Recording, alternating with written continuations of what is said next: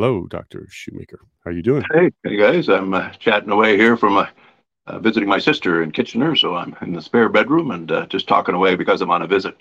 Uh, but we've got That's my famous Danish flag behind me. The reason I have the Danish flag behind me is they were among the first countries to do the right things about the vax, and we'll have a chance to talk about that together. Absolutely. And if you want, you can go into that while I'm getting your videos ready because we can go into your videos or we can go into that conversation if you like.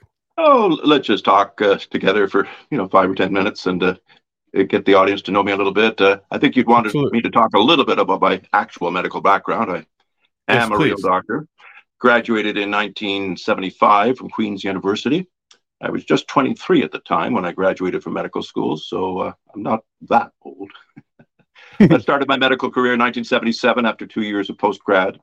Uh, fairly quickly moved into uh, some extra training in emergency and worked in emergency medicine for about 10 or 12 years. And after that period in emergency medicine, I did some uh, hospitalist medicine and uh, some uh, moving around within British Columbia and Ontario, did a number of hospitalist roles for another 10 years or so. So after those hospital based years, I had a private practice, uh, not in, as it were, family practice, but I had a private practice that involved a little bit of psychiatry and a little bit of uh, assisting families with uh, their health issues. And uh, but certainly kept my hand in clinical medicine as well. Absolutely kept it in clinical medicine as well.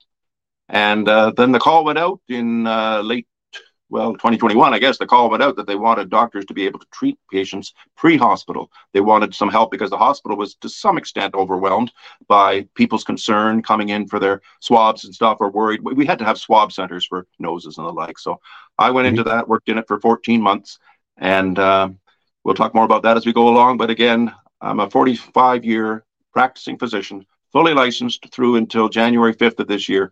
On January 5th of this year, my license was removed, not for any cause of having done any harm to any patient, because I, in my 45 year career, literally never once was on call from my own college for any misbehavior or ill behavior or patient bad result. Zero in 45 years.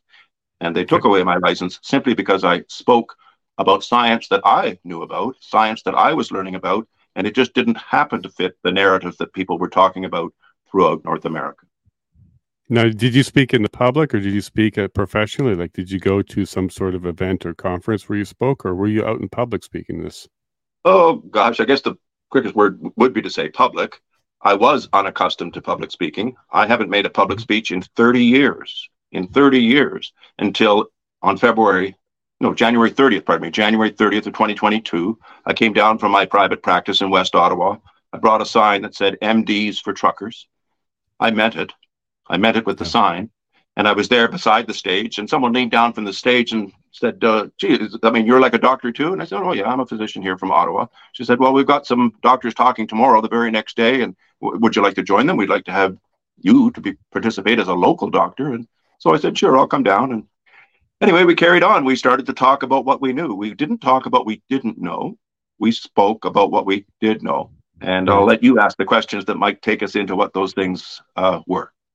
Well, the first question I want to ask is who other what other doctors were there? So you, it was you and, oh. and other ones. Well, we're talking the uh, a lot of people would know this from the Freedom Story and the Freedom Convoy that the, the, truckers bravely put on for us, but they had three doctors in particular that they asked to come and be professionals and speak to them and actually be available to speak to the prime minister if he would come out to talk. And those wonderful mm-hmm. doctors were Byron Bridle from Guelph University, uh, Paul Alexander, international virologist and epidemiologist, uh, and the third was Roger Hodkinson, Roger Hodkinson from your province, from Alberta, fabulous pathologist. And those were the three major speakers. I was so thrilled to meet and get to know the three of them during the three weeks that we became together there in Ottawa. And as luck would have it, I spoke literally three times from the frozen freedom stage. Has it been recorded? Do you have a copy of that? Oh, my friend, uh, I've got about 100 videos out of one type or another, and you're welcome to them anytime you want. Absolutely. If you don't mind, we might put a, uh, a little video together, a little documentary or something, because we're trying to collect all this information in one spot now. Oh, that'd be fine, and that'd be fine. But uh, we'll talk about it later. But of course, through the website is where about eighty percent of my videos actually are. Yeah. And Very the website, cool. by the way, for those who want to go to my website, perhaps afterwards, is Dr. Shoemaker, D R S H O E M A K E R, COVID Truth.com. Dr. Shoemaker, COVID Truth.com is my personal website. We'll add that to the chat and we'll put that on the screen very shortly here for you, Dr. Shoemaker. Okay, okay, so you were yeah, so you were on stage three times during the freezing cold. Did you stick around when they cleared everybody out, or, or were you gone by that point? That particular Thursday or Friday, whichever it was, I think it was a Friday when uh, the Trudeau stormtroopers came in. I wasn't there directly. I didn't suffer because I wasn't there. I have good friends who suffered pepper spray in their eyes, pushed down to the ground while they were holding their Bible and doing nothing but simply wanting to stay still and show public vigilance. And so many people were hurt. I've met the dear Candice lady, the lady from the uh, reserve near Belleville, and uh, right. she was hurt by the horse. But there was a gentleman a few feet away from her who was hurt so badly he was dead within the year. He was killed from his injuries. She survived her injuries. The press never talks about the man who died. He so was he really subsequently. Uh, uh, no, Candice is fine. Candice, the lady, is yeah, absolutely fine. But the but gentleman died subsequently. He died. He died within the year of his injuries from the horse trampling. Yes. Oh, yeah, that's not reported. We knew that there was reports during that weren't mm-hmm. true because he was still alive mm-hmm. after, but subsequently yes. he died from his injuries. Oh my goodness. He, he 1000% did. I can't give you the exact names and locations, but you do some more digging, you will find it. Candice told me that on great authority, and I would certainly believe Candice. Yeah, I met her at the POEC. She's a lovely lady, big heart, great hugs. Yeah, she's just great. She's great. That's lovely. Oh, now, gosh, now I, I, find it interesting. That, sorry, go ahead. But we've, we've got a lot of time together here. We're going to try to have to try to fill two hours, are we? oh, it's not a problem. All my viewers know we two hours is sometimes not enough, and you've got all the right information. So I'm definitely going to be pulling it out of you if you don't mind. Um, yeah. So you went down there. You had a sign, doctors for what does it say for truckers? MDs for truckers is all the sign said. But my okay, speech so, said a lot more. Would you like to know what I said in the first speech? Yeah, but I'm gonna I'm gonna get to how and why you went down there first because you obviously uh, supported freedom, but you had something to say, and this was based on some research you did before you went there. So there was some some stuff that happened before you actually showed up at the stage to share your messaging. So when did you start understanding that this wasn't what they say it is? You started looking at some data and you started looking into it. This would have been before January uh, 2022, I would presume because uh, yeah. you had all the information at that point. So let's back up a little bit to where you started to find this out. Well, the real learning, the heavy duty learning, really for me only happened really just a month or so, a month and a half before the Freedom Convoy. The reason it was okay. just a month and a half before was I was looking around. Before that, I was troubled that it seemed like people had reasonable ideas like using some ivermectin or uh, hydroxychloroquine with an antibiotic, and people from France, people from Brazil were having wonderful results with it. And I couldn't quite understand why North America was being so resistant to the idea of just using it, especially in year right. one when we had nothing else. We had nothing else in 2020. Why not try some reasonable medications? But it was uh, shot down by various factions, and uh, it never happened much in Canada. Uh, but we're going to we're going to make it happen because it deserves to happen. But I, where I learned the most, however, I'd gotten two shots myself. I was coerced into two shots I'm a bachelor. I was, you know, couldn't go to a restaurant, couldn't go to a hockey game, couldn't do anything outside the house, you know, for enjoyment because there was coercion. Coercion saying you couldn't get on a bus and go somewhere. You couldn't go to the coffee shop. Forget going to the hockey game without your QR code. So I didn't know as much about the dangers of the shot then. I knew that they were probably useless, but I didn't know they were dangerous when I right, took my they're harmful shot. too. Yeah. And, and I'm a personal example of the harm it caused because I worked in a COVID clinic with people coughing and snorting and having phlegm all over my gown. I know I was in a space suit or whatever, and you know, but nonetheless, you have to take it on and off. Nothing's perfect. You're going to be exposed to germs as you do something like that. And in the year and a half that I did that kind of work, I didn't catch one sniffle. That was the year and a hmm. half in which I had no COVID shot to protect me. I was a quote hero at that point because I was out there willing to take that risk and I got no infection myself. I got my two COVID shots, and within 15 days of getting the second shot, that's when I got my only time of COVID. That's when my COVID shots knocked down my immune system enough right. so that I was then likely to get and did get COVID 19. So By the was way, that your first bout? It was my only bout. It was the only bout I've had of COVID 19. I have a pretty decent immune system to start with. It certainly was harmed by the COVID exposure and the spike exposure within COVID. That's the key thing. Mm-hmm. And, uh, you know, so I I quietly got some ivermectin, not self-prescribed or anything like that. I just got it, you know, from people around, people who'd gotten it from India or people who from one place or another had gotten it. So I was sick as a dog two days in. I took my three days of ivermectin. The first two days I was still positive on the antigen test.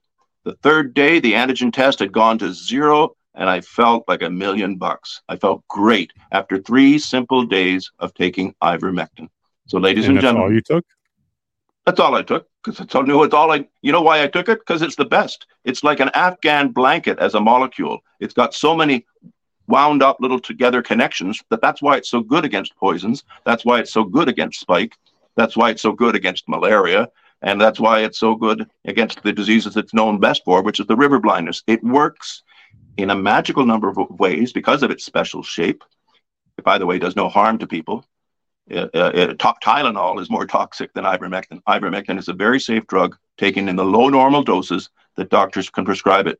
You know, you can take it for a child with scabies and take it for 15 or 20 days. The child is fine. The child has gotten rid of the scabies, and it's allowed in Ontario. If the person at the pharmacist discerns that you've come for it because of COVID 19, maybe the parent tries to hide it, they somehow got a prescription of some kind from somewhere, the pharmacist will not fill it. You are not allowed to save your life with ivermectin like Dr. Chris Shoemaker was able to save his life from or going to the ICU or anything like that by just taking this these little tablets for three to four days. That's what the province of Ontario should allow right now. That's what the province of Alberta should allow right now. And we're sure going to need it this fall because all of the variants that have come from this and all of the immune harm that we've done by 80% of us taking the shot, it means we're set up. We're set up for having trouble with respiratory syncytial virus. We're set up from right. suffering more from COVID this fall than we've ever suffered before, and we can't go into another fall without the best drug, the best drug on earth. We cannot go into another fall without the best drug on earth available for our safety and available for our health. So speak speak to your members of parliament, speak to members of your family who have influence in one place or another, and help us get ivermectin where it should be available to everybody. So, where is it being restricted right now? Health Canada, and what is that based on? Some sort of report or just a decision? Like, why is it being restricted? why? Listen, man, you've done enough reading. You know where it's being restricted from. Right. I'm trying to get the audience to understand. Well, it's okay. No, I understand that, but I'm still I'm just having a joke with you. yeah, yeah. You joke away. And uh, the joke and the joke is actually is it's on us. The joke is that people at a very high level, people who were in a position to make billions off these non-vaccines, billions off these immune harming agents, they wanted their billions and they wanted the harm to come the way of certain people. They didn't care if it was going to harm your grandmother. They didn't care if right. it was going to harm you, and they didn't care if it was going to harm your seven year old.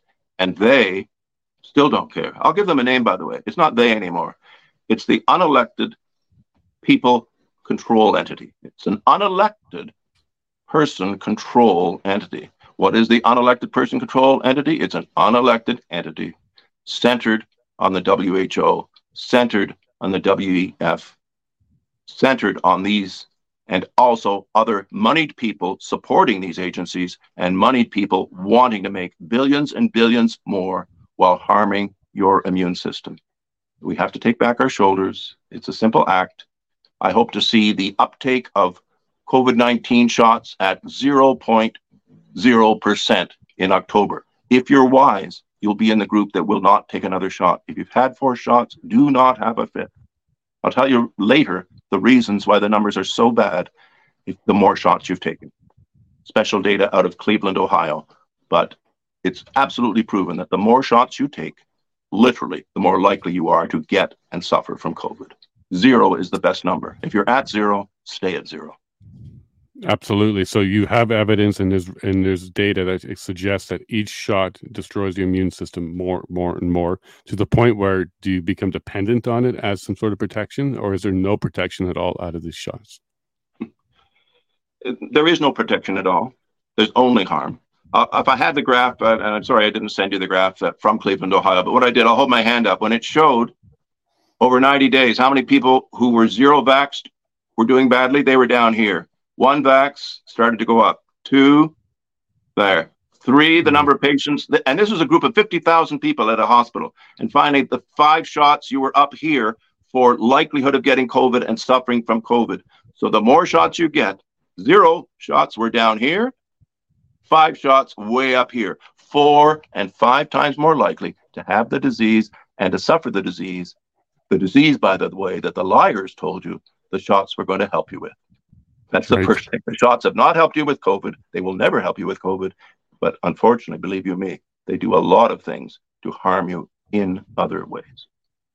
Right. So dropping immunity in general is not a good thing. So are are you seeing an increase in other things like pneumonia and other things taking people or, or causing, you know, they're getting the flu and it's actually a lot more dangerous for them? Are you seeing that as well? Oh, yes. I mean, around the world, uh, strange conditions from unexpected uh, um, autoimmune diseases are the big thing. Uh, mm-hmm. Diabetes is an autoimmune disease. Auto, autoimmunity that harms the pancreas is essentially what causes uh, type 1 diabetes, especially the one where you need insulin from the word go. There is a huge uptick in diabetes type 1 occurring in teenagers. Most people, when they get past the teens, yeah. they're just about home free in terms of getting type 1 diabetes. Certainly by the time you're in your early 20s, you're probably not going to get it.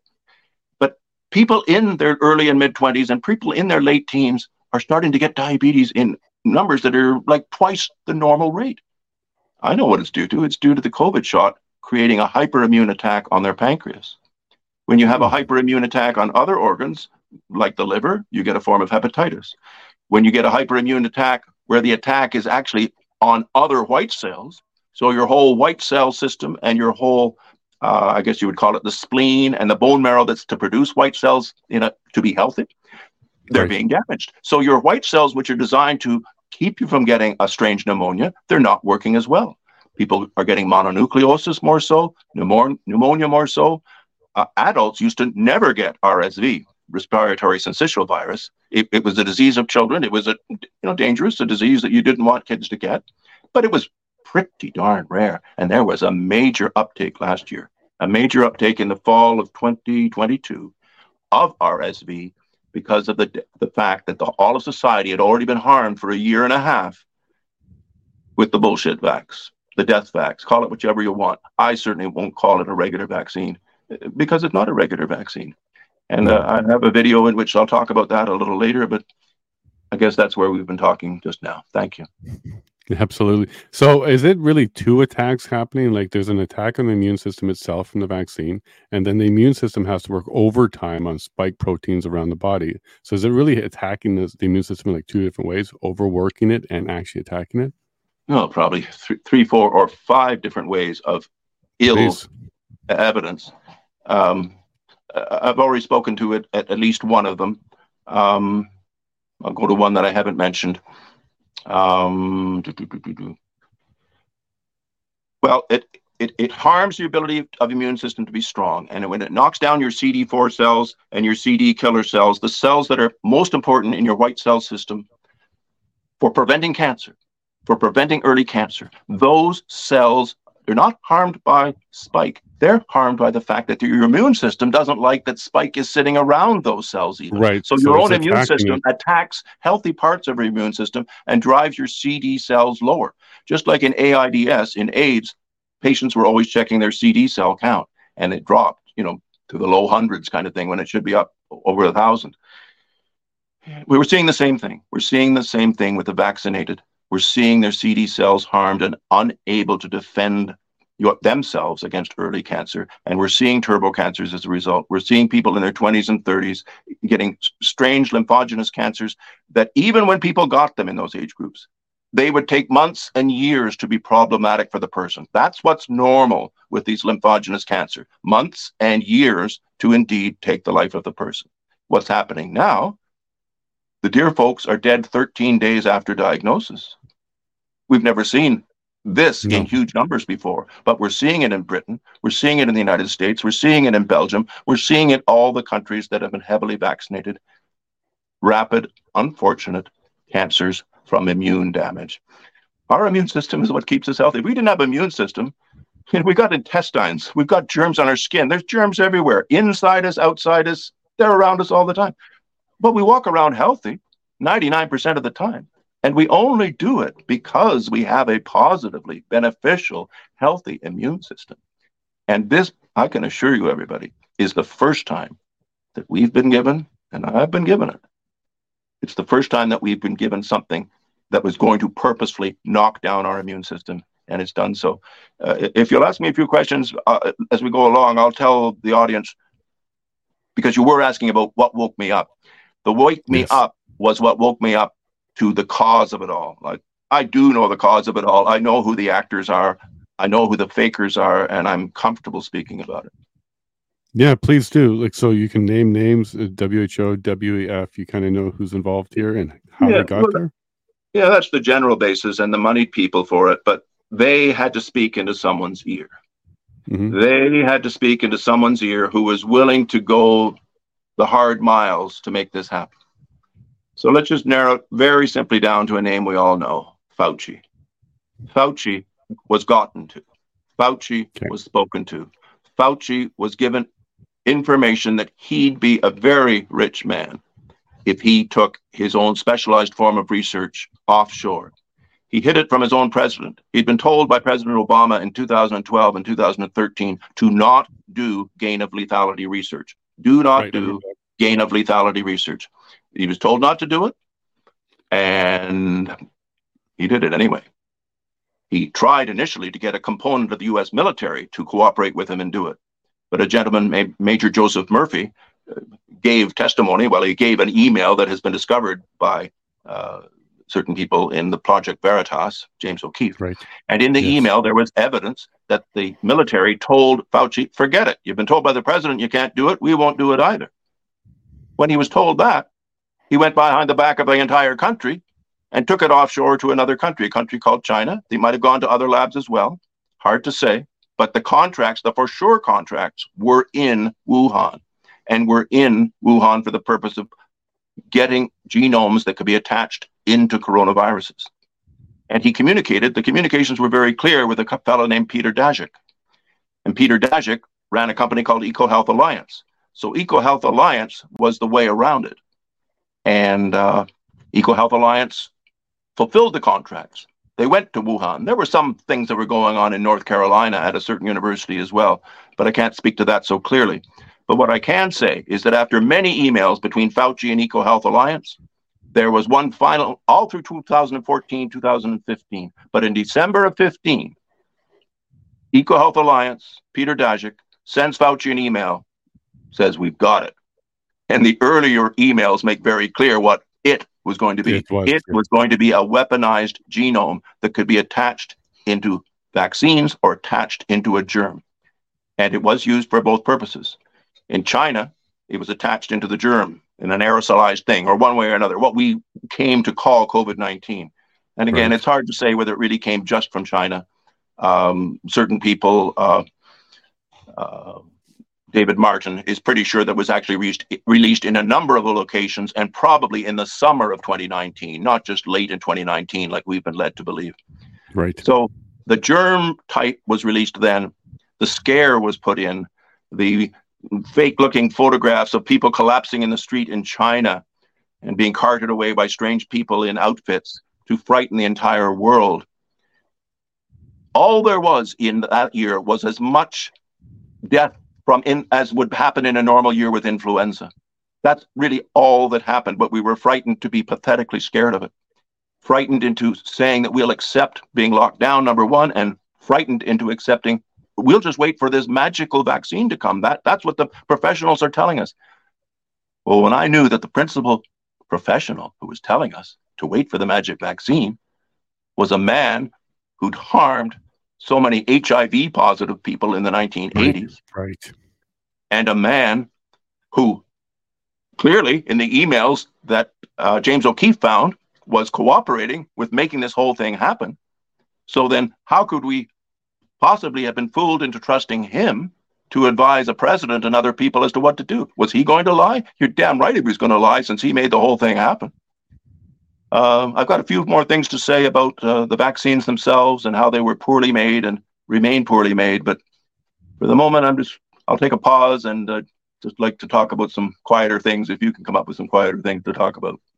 Well, actually, I did queue up a video here. You passed me four clips that you wanted to uh, play. So, how about I go ahead and play this Shadow Davis clip? Um, just if we could not do Shadow Davis first, please. I, I appreciate okay. that you got it right there. Uh, yeah, could we play the like first, uh, uh, the first of the two clips that are a speech outdoors, uh, where we start from the beginning of the speech and we go to about 4:45 or something like that? Yeah, I can cue that one up right now here for you. And, and, what that one. is, everybody, it's this is what I knew in October of 2022. Ten months ago, I knew enough to say these things. Give it a listen. Thank you. Thank you so much, Derek. Thank you, everyone, for being here and for showing the world. This is Canada speaking to the world about how we all have to listen to each other and realize what's going on around the world about the terribly toxic bio agents that are going into people's arms. He mentioned that other doctors are with me. I can be very specific. 92 doctors in the United Kingdom just yesterday afternoon submitted an official request that the government stop all vaccinations for all people in the United Kingdom. This has happened. These are licensed physicians in Great Britain who have seen the dangers of these vaccinations, whose patients are coming in with vaccine injury, with the loss of ability to walk normally, with the loss of ability to have normal cardiac function and are in heart failure after myocarditis, with the loss of any number of horrific conditions, menstrual irregularities in women, fertility issues. I mean, the doctors are seeing the carnage. The doctors around the world are seeing the carnage of these vaccines. There's no way to hide from it. I'm standing here because I know there's no way to hide from it. And if we think it's bad now, it's only going to get worse both time and increased vaccinations are not on our side, are not on the side of anyone receiving any more injections. I sadly, only about three weeks ago, learned what the exact volume and number of these bioagents going into your arm each occasion. You only need 80, that's 80, 80 viral elements go into your arm to create immunity to polio. That's it. That's all you need. And you get it three or four times in your lifetime, and you're immune to polio. 80. The blueprints to create the spike protein, which is effectively the viral element, the most toxic viral element, 40,000 billion go into your arm with every shot. 40,000 billion mRNA spike protein generating factories go into your arm with every shot. You only have 30,000 billion cells in your whole body. So it's enough for every cell in your body to get one to two of these factories in them. Mm. Having these factories has the following result. The production, production of spike protein within your individual cells means that your body recognizes there's something non human in your cells your body, your immune system recognizes that you've got toxicity in your cells. And what happens when your body recognizes toxicity? It attacks the toxicity. That's why the people drop suddenly. That's when you see someone collapsing. It's because their body has been under attack for probably the three, four, five weeks before. And finally, after this tremendous leukocytosis attack, you can look it up. Leukocytosis T cell attack against your own body. And that's what happens. That's why children collapse. That's why adults collapse. That's why the percentage all cause mortality around the world is elevated, somewhere between 25 and 40%. The insurance people and the mortuary people are saying we've had a death rate increase in our world of 25 to 40% worldwide in all countries. Well, it's even worse in the vaccinated countries. In the vaccinated countries, it's basically 80%, 100% more elevation in mortality. That kind of event happens once in half the time of the universe. Once every 3 billion years is how much time or how frequently an event like that should happen. A 10% elevation in mortality should only happen in the world once every 300 years. So, what the heck are we doing allowing shots to go into our bodies that are causing our death rate elevations across the world to be 300% more, 400% more, 1500% more, 5200% more? Those numbers are in any numbers of studies. The 1500% relates to athletes. Athletes are dying 15 times, 1,500% more than they do in a normal year. And it only started after they were forced to vaccinate. Pilots are dying around the world 1,500% more, 15 times more frequently that healthy pilots drop dead in their sleep at home, going for a walk. They supposedly passed all their physicals recently, but they're dead. And they're dead only in massive numbers after the vaccines were mandated for them. Military personnel in the United States and all over other countries are dying at faster and increased rates if they are vaccinated. So, ladies and gentlemen of the world, Canada is continuing to shout out, listen to us. We've been listening to you. I want to give a shout out now to what's around my neck. I have two flags the Canadian flag and the Denmark flag. You can't see them both we fully, but look now. how the reds, yeah. how similar they are. They're very. Wow. So just wow. pause it there, and rather than yep. move to another spot in the video, if you can just leave it there, and we'll let our mm-hmm. audience know that we'll come back to the rest of the speech.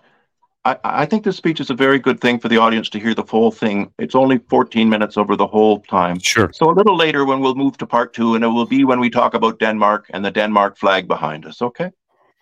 That was great. First, I want to say thank you for caressing and holding that flag. And obviously, you love our country. Obviously, you love our people. So, thank you. I just want to say that, that I can tell that from the way you were speaking there. Oh, and the flags with both Denmark and Canada. I wear them both all the time because I am a proud Canadian, and and I'm yep. so happy that we helped Denmark in World War II. We went and saved them when they were under Nazi oppression. Well, Denmark, mm-hmm. with valuing science and looking at the science the real way and doing the right things for their people more quickly than we idiots have done here, Denmark is trying very hard to help us. Thank you very much for bringing that to our attention, and thank you to Denmark. Absolutely. Now, let's continue this. So, I heard some things that were shocking in there that I didn't know sure. about. How many that are in your arm? One per cell, basically. Do you think this is a design? Does, and, and what is its purpose? Is it to make us sterile? Is it to make us dead? What's the purpose? Well, it would you call it overkill? I guess we could say, rather than 80 little units that make you not get polio. Why would they make something where they needed, let's say, any more than 80 to 100 viral units or 80 to 100 mRNAs? Uh, but they make it's on the label. They've declared the weight of the mRNA. The declared weight equals that number of strands and those numbers of strands had little spaceships called nanoparticles that were going to take them throughout the body. And and what's actively frightening about it in such huge numbers is it also means that the carriers themselves are in huge numbers. There's one per strand of mRNA. So there's 40 trillion little carriers going around you.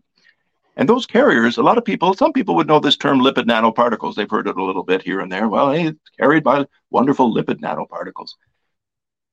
I need to tell the audience right now that lipid nanoparticles prior to COVID 19 were only used in experimental purposes over about 14 years or so. And in those 14 years, they could never use it for any condition. They were never allowed to use it for any condition other than a patient who was going to officially die within five months. Only if the patient was had a lethal condition like a brain tumor were the experimenters allowed to use lipid nanoparticles to transfer the small amounts of, let's say, chemotherapy or whatever into their brain. And the reason that they weren't allowed to use it for any other condition, let's say any, any other condition where the person actually had a likelihood of living, was that when they did experiments on lipid nanoparticles, and by the way, these experiments were done in Canada, in British Columbia, by a company named Acuitas. And when Acuitas did these experiments to prove that this thing can move small things around within the body. What they could never prove was safety. What they could never prove was safety because every safety test they did on little mammals, uh, little guinea pigs, and little mice, they all died just from lipid nanoparticles. You didn't have to have mRNA in it. The lipid nanoparticles are inflammatory and lethal in their own right. Now, they're not quite as lethal to humans, not 100% lethal, obviously, but they were 100% lethal to every small mammal that received it in the experimental phase. So the truth was, when proper people in science were making the right decisions, they said we could never do a technology letting lipid nanoparticles take things into healthy people. That would be malpractice. Well, malpractice was allowed in this case. Oh my gosh, uh, that's disturbing. Um, okay, so where are you getting this information from? You have a head full of it. That's for darn sure. So where are you pulling your information from, if you don't mind me asking? Sure. Well, um, we'll just speak to the the lipid nanoparticle story in particular. Uh, that's spoken most clearly and with the greatest accuracy by both a physician and a lawyer. Both. His name is David Martin, and uh, Dr. David Martin has all the receipts about the genesis over 20, 25 years of the technologies that were used to support this final usage. Okay. Mm-hmm. There, from that, there's evidence that certain people were going to put this into some kind of usage, even if it was harmful, and those certain people had a reason for it. So it's a story with four or five years of history in terms of, of being specifically attached to COVID 19 and made problematic with COVID 19. That's a four or five year story. But there's a 15 to 20 to even longer story that if people want to look up Dr. David Martin and understand the things that he understands, they will know the history behind doing nefarious science. And simply put, it is Frankensteinian, nefarious science that has produced this product, and not a single soul on earth should ever take an RNA shot, should ever take anything with lipid nanoparticles as the vehicle to take it in. And that is just a truth. David Martin can give you other references, I can assure you, but why don't we just leave it at that for now? No, that's fair enough. Now, look, you mentioned uh, WHO, WEF. You mentioned that group. Uh, are you familiar with the Global Fund, which is uh, the financial arm of them? Um, I suppose BlackRock and others would have uh, uh, arms into that, or uh, uh I, I, didn't know of that exact title, but uh, you tell me. Okay. You can inform me sure. at this point. I'll be glad to do some learning and some listening. Absolutely. So the Global Fund is where every few years or so countries contribute billions. Uh, many countries, Canada, UK, US, all of them. They're listed by the rank of the, how much they contribute, and they've done, I believe, seven rounds of funding since this started in 2001 this is the organization which I believe is the core of all of this research because they're the ones who are taking the money for the COVID response. It's all over the website. You can take a look at it right now. But they're right. also responsible for AIDS, tuberculosis, and malaria.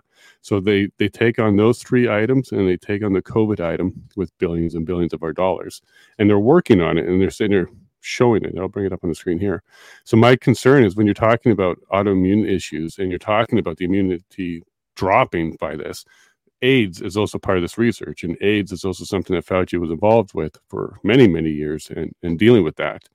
Is mm. this a new type of man made AIDS? Like, I'm just going to throw that out there. Is this a new type of way to attack the immune, immunity of us? And are they doing it based on this research that they've been doing for quite some time? What do you think about that? Well, um, I'll, I'll just continue to call it immune damage, but not technically acquired immune deficiency state in the sense that AIDS are acquired from an actual virus attacking immunity is one thing. But in this rather sneaky way of just getting to your body to attack, when in a sense there's nothing to attack. I mean, the vaccine is not there as a germ. The vaccine mm technically is not, a, you know, it's not in, dangerous in a germ-like sense to you. But what it's capable of doing is just by setting up the factories in your multiple cells, it's making your cells not like look like your own cells. And, because your body yourself. doesn't see it as its own heart, it attacks its own heart. It attacks 10,000 cells in its own heart because 10,000 of them have little mRNA factories in them. And they think it's a not human heart anymore. And that's why myocarditis happens, everybody. Myocarditis mm. normally happens one in a million. The rate of myocarditis in humanity at any given week of the year should be one in a million. Like that's not much given all the germs and stuff that are around us, right? Viral myocarditis is extremely rare. Autoimmune myocarditis was virtually zero, like virtually zero. So here you have this disease that usually only happens when you get a little unlucky with a particular virus at a particular time, and and you you have this rare rare condition, one in a million. The numbers are looking like three to nine percent, actually. 30,000 to 90,000 per million wow. is wow. what's coming out of studies in Basel. Study out of Basel, Switzerland, just released about 10 days ago. And they studied their own staff. And they purposefully were giving their own staff one, two, and then third shots. And they had a protocol where they're doing blood drawings after the first shot, the second shot, and the third shot to see if there was any evidence with something called troponin that would show them that the person was actually getting myocarditis from the actual shot. They weren't doing too badly after the first two shots, pretty low numbers. You know, suddenly, after the third shot, suddenly after the third shot, the numbers shot up to between 3% and 9.2%. And again, that means 30,000 per million to 92,000 per million. Shot up from one in a million to those numbers in people getting their third shot so that the body had now has beacons, beacons throughout it, beacons in the, the spleen, the brain, the ovaries, the testicles, and in this case, the heart. The heart was the one that they were willing to do the study on. No United States center was ever willing to do a looking ahead. Let's see what happens. We're going to look right now. We're looking as we give the shots and see what the results show us. The Swiss in Basel, for their staff, was willing to do this study. Here's the interesting part they got the answer in January of 2022. This, everything was finished, the research was done, wasn't released. Something made it get released in July of 2023. We're talking 18 months later. So we got it sat on so that the I don't know what to call them. The people at the American CDC could continue to go on their merry way saying there's really not that much more myocarditis going on. No, there's just a bunch of people dying over the all over the place that we don't know what the reason is. But guess what? When you get myocarditis, the one thing it does more than anything else in your body, it changes the direction and the course of electricity in your heart. It doesn't oh, make your heart stop beating, but it's inflaming the cells enough that the cells that are supposed to elect, conduct electricity in a specific direct way, if too many of them are dead, the electricity goes around the side and shoots around and it goes a little shorter, it goes eccentrically, and suddenly you've got what's called a beat on beat phenomenon, and you've got a sudden death in your sleep. That's what hidden myocarditis does, and that's what the Swiss study proved that you don't just have that 0.3% or 0.03% that the world is willing to admit at the moment. It's four times levels of magnitude. In other words, it's 10,000 times more common than the world is willing to tell you. And that 10 times brings it to from 30,000 per million and 92,000 per million. And that is nowhere near one in a million. That's right. Geez, yeah, the numbers are big. So you're giving us good numbers here. So 1,500 times for athletes, 1,500 times for pilots. And I, I, I assume that because the heart is damaged, and as soon as they start to use it or under some sort of strain, this is why they might be dying as quick as quickly as and bigger than numbers that we're seeing here. And pilots do also. I'm a pilot, so you actually do have strain and stress when you're oh, flying. Oh, you're coming in for landing, you're, you're holding the plane, something goes wrong, so your heart does take some stress. And we do get uh, uh, our hearts checked every two years once you reach 45 and up as a pilot. So they're always looking at the heart to make sure that, you know, it's, it's, in good shape. So you're right. There's a whole bunch of us that had our hearts checked. We were cleared. And then now they're not so good anymore. Um, well, Are you hearing evidence about, did, did, has that happened to colleagues or friends of yours where they tell them that a certain part of their cardiogram's not so good anymore for some reason? I no, I haven't heard that from any friends, but I did have one friend that passed away, and I have Greg Hill on on Thursday, who's a pilot who's been fighting this as well. Uh, so he has a lot of stories about his colleagues as well who did have those troubles. So I'll be exposing that on Thursday specifically for pilots. But athletes, we just heard LeBron James' son just had mm-hmm. an, an, incident. Is that going to be enough to start waking people up when LeBron, who was pushing this all along, his own son has a problem, or are they just going to cover that up? Like, what is the story around that one? Do you know? Well, social decisions are social decisions, and if the family wants to uh, not go to have specific blood tests done or specific biopsies of certain tissues, he could have portions of his body biopsied to look for injected spike to see if injected spike has gone to say certain lymph nodes or has gone to certain other tissue elements, and they would give secondary proof that it could well be a spike based event uh, but uh, I, I, can't really speak to that. That would be a social phenomenon that that's not my thing. Uh, can I just stay with one medical thing that relates to you and the pilots and what I was briefly speaking about about how myocarditis redirects the electricity in your heart. Yep. When it's redirected, it often is a little slower to get from A to B, or in this case, from P to R. What's called the PR interval on the cardiogram needs to be 0.2 of a second, two tenths of a second only two tenths, 0.2. Uh, it should never be near 0.3 or 0.4. 0.3 is a 50% lengthening or widening and and going too slowly. Right. It, it you, something's really messed up if you're 50% slower to get that little microbeat to go from your atrial chamber down through to your bundle of His.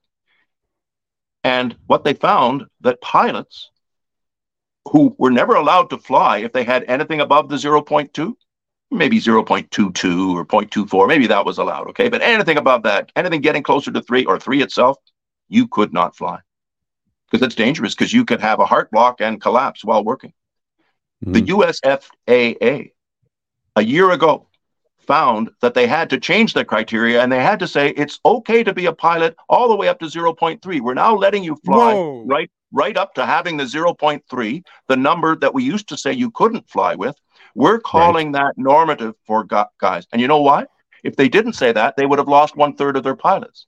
One right. So third of the, the pilots, one third of the pilots are showing this lengthened PR interval. And they're being allowed to fly and you've seen the results. You've seen the uh, the planes being landed with only one pilot and one in the other chair is dead. Uh, we mm-hmm. haven't lost that we know of a plane to that yet, but we're going to. It's a matter of time. To. It's a matter of time. And again, myocarditis does a lot of things. It can kill you in that first year when you get the electrical going the wrong direction and the sudden collapse, like the football player in Buffalo a long time ago. I'm absolutely sure that that was a myocarditic hidden myocarditis right. response. And uh, many others, many others. Dear Dan Hartman, who lost his son Sean, and they are my close friends, the whole family. And mm-hmm. Sean should be a strapping 19 to 20 year old right now, getting ready for hockey and playing like any happy Canadian lad. But he died at age 17 because he was forced by his I guess you'd call it the athletic system and the school system, right. enforced by his own government that allowed these systems to require it. And the governments of Ontario and the governments of all of Canada forcing children who were prone to having a hyperimmune response. The hyperimmune attack against the cells, which again creates the dead cells in the heart, the hyperimmune attack comes from the spike being attacked by your healthy, healthy immune system. And that's why the youngest among us, they had their death rates go up from one in a million up to 300 in a million. You know, like it's a big change. It's not up into the numbers I talked about, about the myocarditis, but it's right. still huge.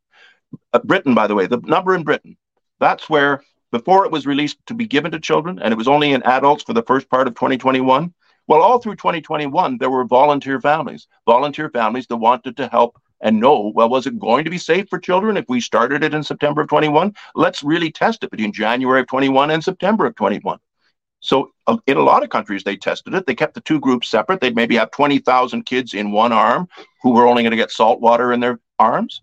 They'd have 20,000 in the other arm of the study who got the real Pfizer or got the real Moderna. And they just watched them and, uh, you know, everything was secret, double blind. The researchers didn't know who'd received the real stuff and who'd received the just salt water. But everything was done on paperwork carefully. So they had the group of 40,000 children to compare nine months later. And uh, they opened up the envelope. They thought they'd see a 10% improvement by kids who got the shot. Maybe a few of them, oh, wait a minute, kids don't die of COVID. I guess you can't go from not dying at all to dying even less. Okay. But they were looking at all cause mortality. How many children are simply alive nine months later? in the two groups one fully vaccinated with two full shots. That point, that was full, and one zero vaccinated. The zero vaccinated had the normal low, low, low death rate, and the double vaccinated children died 5,200% more. Their rate of death was 52 times that of what was expected. It was a microscopic, tiny little number out of a million, and it was a number that was 52 times that. It's still you know, it goes from a really, really low number and it goes up just 50 times, it's still extremely, extremely rare in children because children don't die much. Don't die. Yeah. But they weren't hit by a bus. They just died strangely and they died numerically way too much. 52 times more. To, I don't want to be in the group that's dying 52 times more. As a mother or a father, I don't want to be taking my child for an injection that makes them 52 times more likely to die because they've received that injection. That's bad math. That's bad family care. And we've been foisted because the British study was there. It was reported on on February the 2nd. I reported on it in a major interview with one of your colleagues, uh, Laura Lynn Tyler Thompson, in mid February, yes. and spoke about we even wore sweatshirts that showed 52 on the front of it, 52 times, and a blood drop beside it.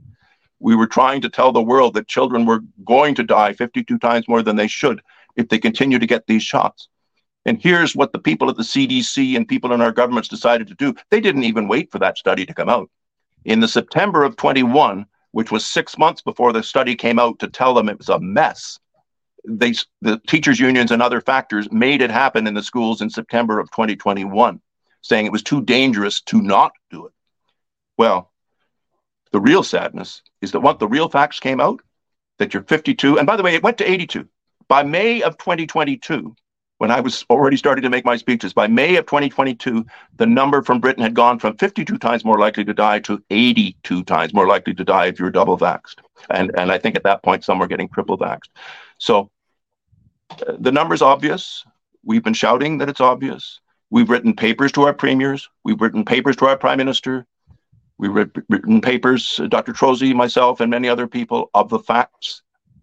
No one wants to know the facts because it proves what jackasses they were to approve something for children that mm-hmm. should never have been given to them.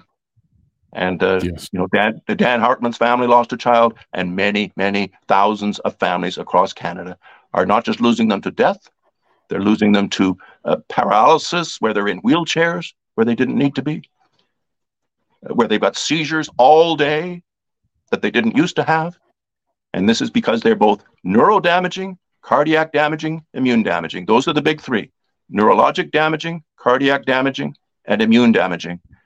And I'm not mentioning right now the fourth, but the fourth is fertility damaging. We don't have quite yeah. the accurate statistics on that as we do on the other three types of illnesses, but my suspicions are very, very strong. We've certainly seen a drop in birth rates in most of the Western nations in the last two years.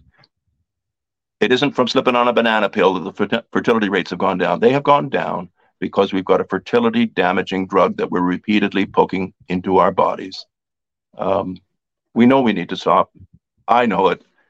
And as the people listening in continue to inform themselves from many sources, don't just listen to me. I'm just one doctor who's listened to a lot of doctors, but the doctors are out there. Dr. McCullough, in particular, he's fabulous. Uh, but there are others, Dr. Trozzi, I could I could name twenty. Excellent, excellent work there, Doctor. we had 3,632 unknown deaths in 2011 here in Alberta. It was the number one cause of death. People weren't really talking about it, but now we can start talking about it. Vaccine related, you believe that 100%? Well, put it this way the overall death rate, unexplained deaths and total deaths, didn't go up in 2020. 2020, everything was flat. The total number of deaths in the world were the same 70 million that it is every year. 1% of people die every year. 1%. The reason it doesn't look so different on the street year after year is 99% of people that start the year are still around at the end of the year. You only right. lose 1% of the world's population in a given year. Makes well, sense. We're about 100 years old. Uh, well, yeah, yeah. It's, it's a variety of reasons, but yes, absolutely. And then, but that went to 1.5 and now 2.1% the numbers of people dying in a year in the last couple of years have snuck up. Everybody's worried about a, a 0.02 of a Celsius change in quote unquote global warming. Maybe you should be interested in a 1.1 uh, true percent increase in death. So that goes from 1% to 2.1%. These are the numbers that I've talked about a little bit in that video. And maybe we could go back to the video that we just had, continue yeah. on from that 545 point or wherever we were, and let's just see where we get to after about five minutes. Would that Sounds be okay? Good, doctor. Yeah. Okay, thanks. Right thanks a lot. Very, very close. Denmark, we were happy to free you from Nazi oppression in the 1940s. Canadian citizens, did you know out there when Canada only had 11 million population? 1 million of our citizens went over into the active armed forces to fight in and for Europe. One tenth of our population went to battle and lost their lives to help Europe become Europe again. Well, we're saying thank you to Denmark today for what they're doing for us. Denmark is giving us the wonderful example that they've stopped giving the vaccine to anyone 50 or under. They've stopped. Under incredible circumstances, they might require a doctor's order or a doctor's signature to get it. But without that doctor's order or signature, the person cannot just blindly wander into the clinic and get the vaccine. Denmark has recognized the toxicity. They have major blocked it for children. Children was the first group that they banned to receive the vaccine. And for good reason. 5,200%, 8,200%.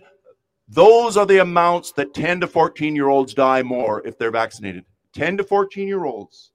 Their normally minuscule death rate advances by 82 to 100 times higher in British studies. Office of National Statistics of Great Britain has proven.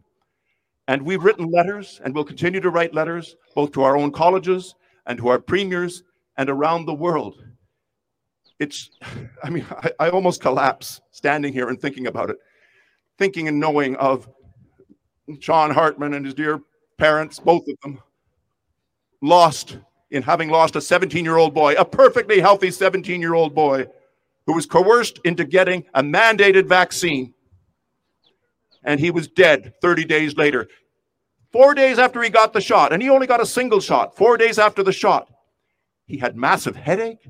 He had purplish brownish blood hemolysis under his eyes. And it's because his brain was being ravaged. His brain was being attacked by the fact that spike protein was in his body. Spike protein was in the vessels of his brain, and his own immune system was attacking him. And children are at greater risk. All you parents out there, don't give your five month old this shot. Don't give your nine year old this shot. Don't give your 12 year old this shot. Their immune systems are strong. And people with the strongest immune system are at the greatest risk of dying of the vaccine. And that's why, although adults are 200 and 300% more likely to die from the vaccine, and that's a horrible number, children are more likely to die by the vaccine because of their strong immune systems. They react even more vociferously, and their death rates are 52 to 100 times higher if you're a vaccinated child. Again, I barely can hold on to the microphone I think about these things, and I think about family after family that will continue to lose their children. A child who has to go to university, a child who's now 17 or 18 or 19, but now their chance of myocarditis is so much more raised if they take any of these bioagents. And with myocarditis events happening, there's no such thing as mild myocarditis. Once you've had myocarditis and once it's demonstrable, and once there's been enzyme changes, and once there's been echocardiogram changes of any nature, 50% of people who get that diagnosis of myocarditis, when the diagnosis, everybody knew 10 years ago, if you've got myocarditis, you're dead in five years, 50% of you. 50% of you will be dead in five years. I hate to say this for some people who've received it. I hope you're in the 50% who don't die in five years. But who do get myocarditis. Myocarditis means damage and inflammation and death of heart cells. It's not a heart attack, it's not a blockage of vessels to your heart, but it's a tragic damage. Hundreds of thousands and millions of cells of your heart are dying and being turned into straw by an inflammatory process. Once you've got too many of your heart cells turned into straw by an inflammatory process called myocarditis, do you think that heart's going to be working very well five years from now? No, it's not. And that dear person is going to have three or four years of gradually worsening heart failure and fatigue and inability to participate in sports. And their whole life changed because idiots in the World Health Organization, idiots in politics, have said, well, you just got to take this stuff. Trust us. Go ahead, take it. Trust you? You don't have a clue. You don't what you don't know what you're doing scientifically. You don't know what you're doing damaging. Stop damaging our population. I don't know quite how I want to conclude, but I, I feel at a point that I might be concluding. Uh, but we pause there and then we'll make that the third part. You know what? I, I think just just carry on. It's not that much longer, and it, and it's a good flavor for people to just see to the end. If it's Thank okay. You. It Thank would you. be to speak to speak to the mothers out there, the mothers and the fathers. You want grandchildren.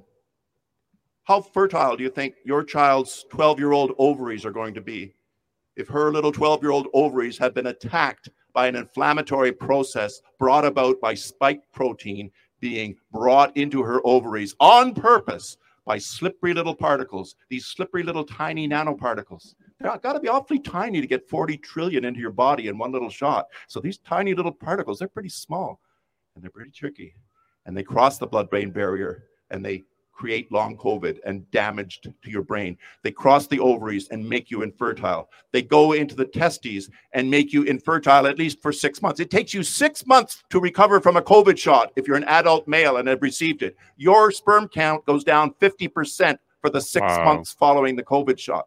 Hearing much about that on mainstream television? I don't think so, but it's happening. So if it's damaging children's ovaries, if it's damaging men's testes, if it's damaging seven year old boys' testes, do you think that's good for your having grandchildren? So everybody from Belgium to Washington State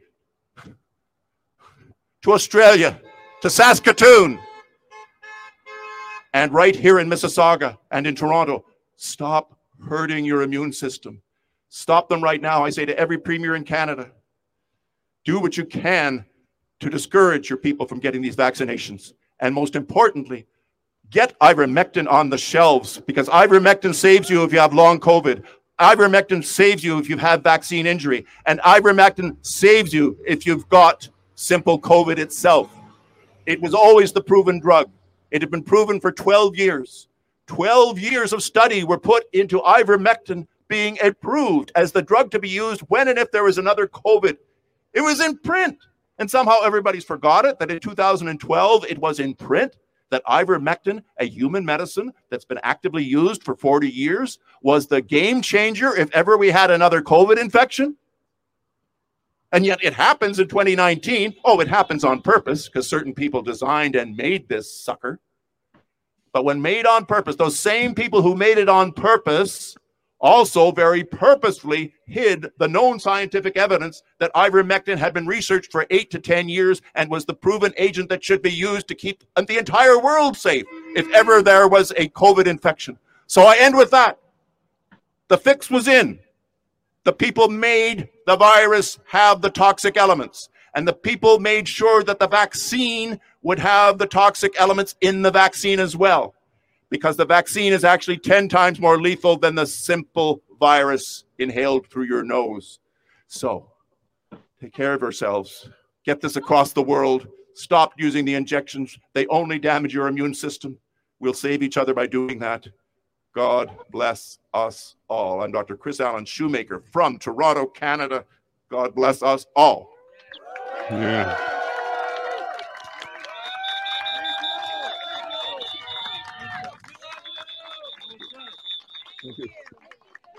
Thanks. Thank you, Freedom yeah. People. Yeah, I wanted to leave that message up so that people can go donate and go follow that independent media. Because the next thing I'm going to highlight to you is this should be all over the front page of newspapers all over the world in a normal time. This is, would be the, the headline. We would be fighting this like crazy in media, government, and everywhere. Yep. This is proof we're not in normal normal time at all. No. No, we're not in normal time. In normal time, uh, you and I could both be on Global and CBC talking about these things, but we're not allowed to be. And shame on them. Shame on every person in quote unquote upper echelon of media and communication and politics in this country. I'm not inventing this stuff. You're not inventing this stuff, my dear friend. Uh, the people who are making comments with us and whose hearts are aligned with us, we appreciate your support so much as we simply let people know the scientific truth and the frightening truth of it all. Uh, I'll, I have to pause for a minute. Thank you. You go. You go. Now the this is an attack on a generation for sure. So the ovaries in young girls, the testes in young men, we don't really know for a little bit. And we might take 20 years to really find out exactly how much ba- damage this was. Um, I started to wonder a couple months ago, doctor, that mm-hmm. are we going to run into a situation where um, we're going to have to try and avoid vaxxed people trying to mate with non-vaxxed people? Is there going to be damage to the baby? What's going to happen to the baby? Is there a way to have babies with two vaxxed people? Like we don't have these studies yet. These are going to start coming out. But what's your uh, hunch as you're uh, analyzing this? Because it's going after testes, it's going after the ovaries, and are we going to be able to have healthy babies after this? Oh, that's an awfully big question that I'd be pretty foolish to say I could really answer. I'll I'll metaphorically talk about it with you. Thank you. I certainly think that uh, you know we've survived any number of terrible toxins uh, going through society, from black plague to poisonings, gas poisonings, and stuff in military measures, uh, atomic bombs, uh, having nuclear facilities in our environments. I mean, there's just so many things. The way our foods are prepared, well or not so well, fluoride in, in our water, just the just the many toxins that are around we nonetheless tend to have the ability to cleanse our souls and cleanse our bodies and cleanse our ovaries and cleanse our testicles and and and make babies still. So I, I'm an mm-hmm. optimist. I think that regardless of individual harm here and there, that will probably reduce fertility in again, say three, four, five percent of humanity. I think that 95% of humanity, vaxxed or unvaxxed, will probably remain reasonably fertile. And Good. that is certainly my hope. I do not feel hopeful of it, however, if we are silly enough to continue to listen to central agencies of health, if we allow world agencies to say when's, what's a pandemic and when's a pandemic, and that it's okay to just take unproven drugs and go ahead and take unproven drugs hey, the stuff that we put in, it, it gets damaged in the way we've said. It's also damaged in other ways. There's something called prion disease that becomes more likely because of these shocks. And there's proof that in the D- RNA DNA, I've got some information about RNA DNA that I guess I should talk about now. But I'm willing Please. to say right now, I still have an optimism about the overall fertility and survival, but it does require us to say no to needles in our arms. We have to say no for the reasons that we've just outlined. I, I think now would be the perfect time for me to talk some, about something that I've done two major talks about recently.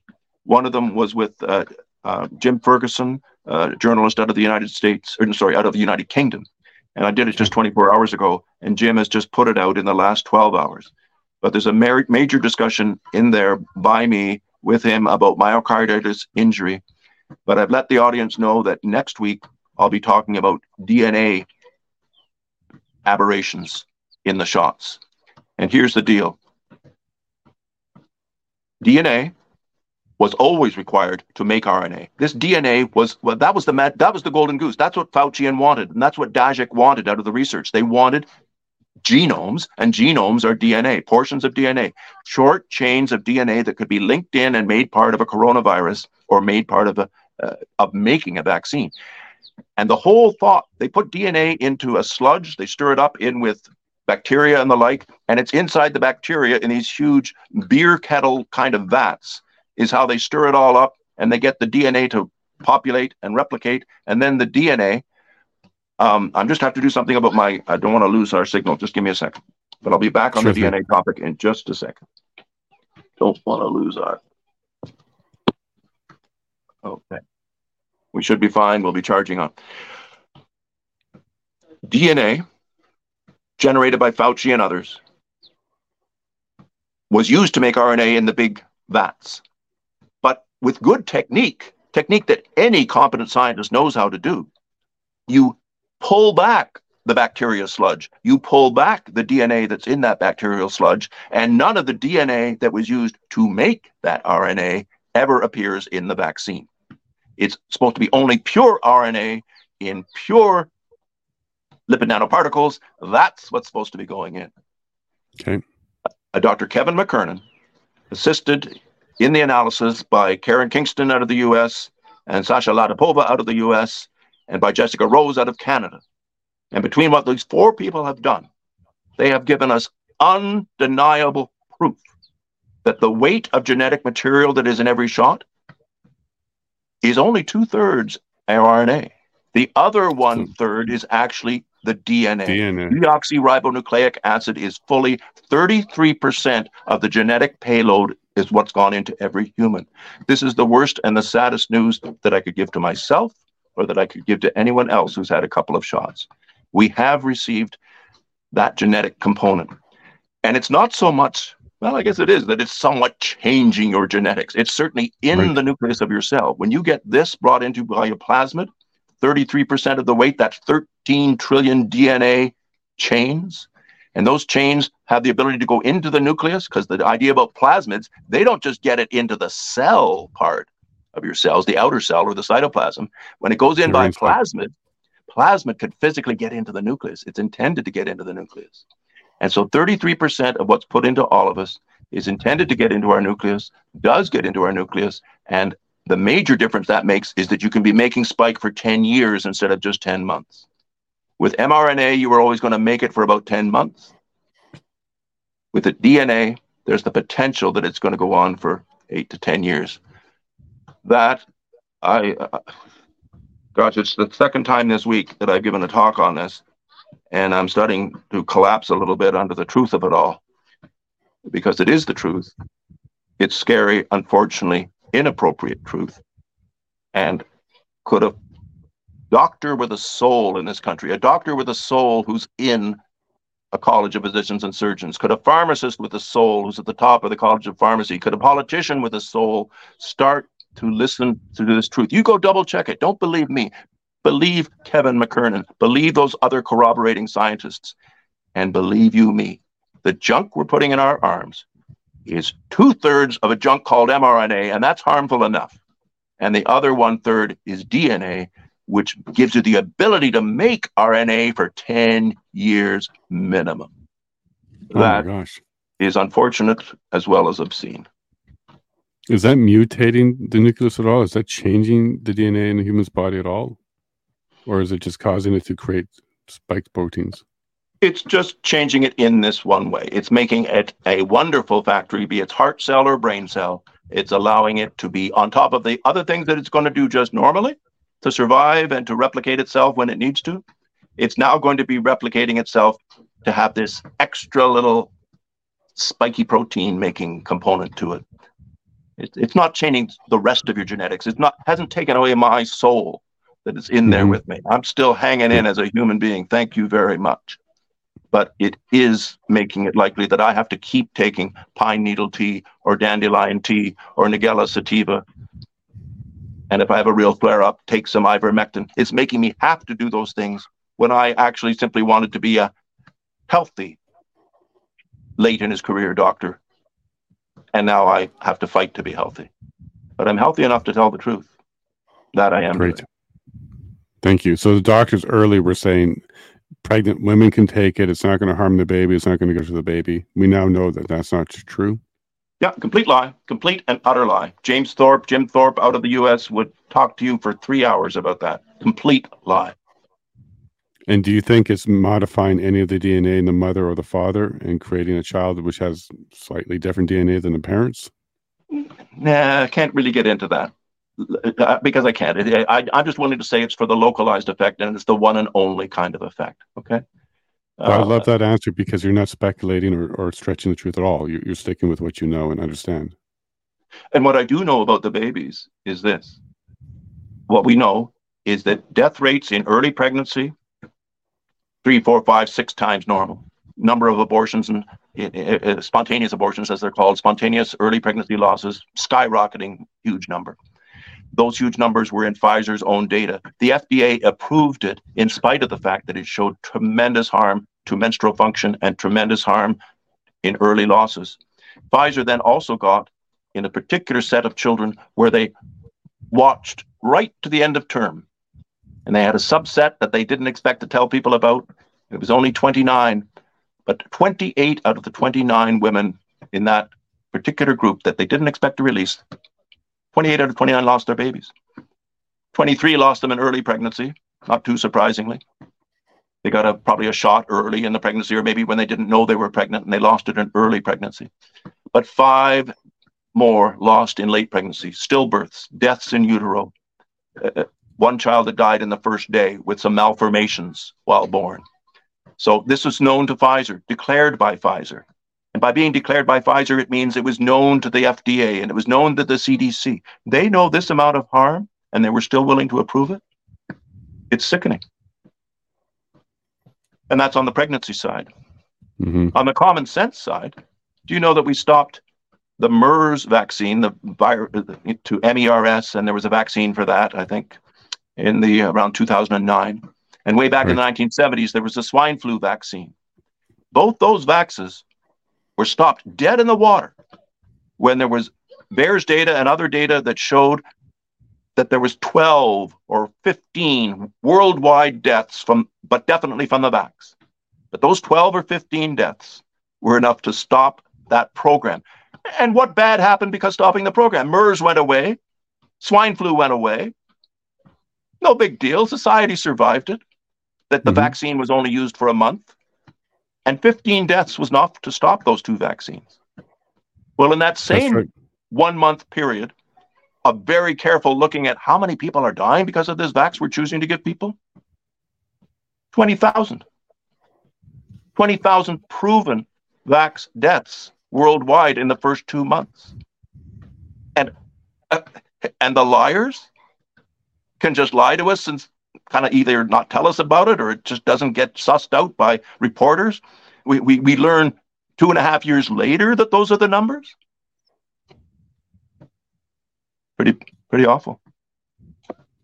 You believe this was created. You mentioned that in the video. You believe there's people who caused this. You believe that the COVID itself was part of it, but then the vaccine was 10 times worse. It was to create the cause and fear. So you go ahead and take it, whether you catch the COVID or not, you're going to have that dose inside of you. I don't disagree with you at all, there, doctor, at all. Um, bring up a little article here from early in COVID where Canada ordered 400 million vaccine shots and this was in May 2021. Since this article, Doctor, uh, we've built a vaccine um, factory in the Montreal area, which is going to be doing 100 million shots. This order alone is 10 shots for every man, woman, child, and to be born uh, in Canada. Did they know all along? And is this to really kill us? What do you think is going on with this? Why is there 10 shots for every man, woman, child being ordered? Well, someone knew that uh, someone wanted repeated shots to be the, the norm. And it's so waste. It's a, real shot lasts. You get a couple of rabies shots into your pets. Maybe you need one more 10 years later or something, but that's it. You, you don't need shots every six months to keep you from getting rabies. Mm-hmm. These shots just don't work. They have to be given more often because they don't work. They don't work for the purpose. They damage you. They create an antibody that does you no good. And so I imagine that the people, because actually the science was clear, as I said at the very beginning of the program, the science was completely clear from 2002 onwards, and even the 10 years before that. Every competent virologist knew that you cannot vaccinate against a coronavirus no matter what's in it. Coronavirus themselves are hardy little buggers. And to the extent that they are changed by circumstance, and especially if they're changed by a vaccine, all they will do is turn into a more problematic version of themselves than if you leave them alone, let them float through children for whom they can't harm. Children actually is the reservoir that was the safety net for the whole world. Leaving the children alone would have been a safety net for the whole world. The viruses that went into children they went there just to die as viruses, not to make a child die. Viruses die right. inside children because they have the amazing, terrific ability to just wipe out that little virus. And to them, it's just basically the sniffles. Mm-hmm. But because the reservoir of children was damaged, and we didn't really have the legitimate reservoir of children for some of the viri to go to, it's going to keep uh, going. Uh, they, they became more problematic viruses. They be, and they'll be more problematic this fall again. And when they are telling everybody in Canada this fall oh my goodness, we're having the worst circumstance ever. We really need our shots more than ever. They are lying to you. Yes, it's bad. Yeah, but here's so what we do. So because I know you want to get on in the second half of the program into some positive things. And what can we do to be healthy in spite of the chicanery? Mm-hmm. Vitamin D is crucial get vitamin D3 and take it in an amount that makes sense to you, whether it's 2,000, 3,000, 4,000, 5,000. Some people think you should take 10,000 units a day. I wouldn't go that high, but I would say somewhere between two and 4,000 units daily through the winter time would be a very, very important thing to do. Um, zinc ionophores, such as Nigella sativa. Nigella sativa is sort of the uh, nutraceutical version of ivermectin. It's not too bad, does a pretty reasonable job. And so I wouldn't be against using that if you had an active infection that seemed to be in the COVID line. Have ivermectin if you can use that and use it for the three days and get over it in three days. Um, zinc ionophores, other zinc ionophores. The hydroxychloroquine is equally safe, but I can't prescribe it, and doctors in Canada right now can't prescribe it for COVID. But the truth is that a four or five day course of hydroxychloroquine is equally assistive against uh, these conditions. That's my little dog Charlie, just having a moment to say hello from the side and uh, just show you a little warmth from my life. My little lab boxer mix, whose name is Charlie. How you doing, bud? Hey, Charlie. And, nice uh, to meet you. Yeah, yeah, he's a quiet soul, so that's fine. Mm. So, um, but here's the website to go to, everybody. The couple of words that I've mentioned and the couple of products, you can go to a website which will give you 40 pages of very clear information and you can pick from among the choices and just pick from among the choices. You don't have to pick more than three or four things to do. Pick the three or four things that make sense to you. But the source is flcc.net. flccc.net. flccc.net flccc.net. They have a section on uh, COVID uh, detox or spike detox or uh, vaccine injury assist. Believe me, it's easy to find if you just put in a couple of keywords and you'll get uh, wonderful, easy to read programs.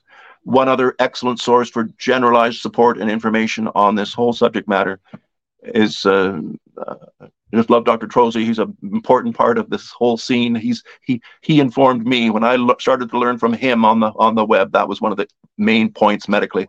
To be able to learn from him was a privilege. And Dr. Trozzi is with the World Council for Health, WCH, not the World Health Organization. They're the bad guys. Mm-hmm. World Council for Health are the good guys, and they are in the process of creating a World Council for Health Canada and a World Council for Health Brazil and a World Council for Health France. They're going to make a World Council for Health agencies, and we're not going to try to be global. We want to be local. Regional. We want to be national. Yeah. We want good advice coming to people from a nationally based World Health World Health Organization. So it's uh, a World Council for Health.org. World Council for Health.org is an equally good website to go for for good, accurate information about how to boost your immune system so that none of these things can harm you and you'll be fine. And that's even after you got the vaccine. This is stuff you can do to help clean yourself. Oh, and that's what you're having to do to to really best treat yourself. The doctors in the United States, I would like to be a doctor in Canada right now, able to help you right now in a wheelchair, and I'd be able to help you get out of that wheelchair within three weeks to four months. Right now, they're just being treated with standard measures because they've got some kind of inflammation or myelitis that you know needs steroids or other things that the you know standard treatments for these conditions. But that's ignoring the fact that if it's spike protein caused, you can assist the myelitis to reduce if you use things that are good against spike. And ivermectin and some related drugs are highly, highly excellent against spike. And they are what your competent internists and your competent general practitioners should be allowed to do to help you.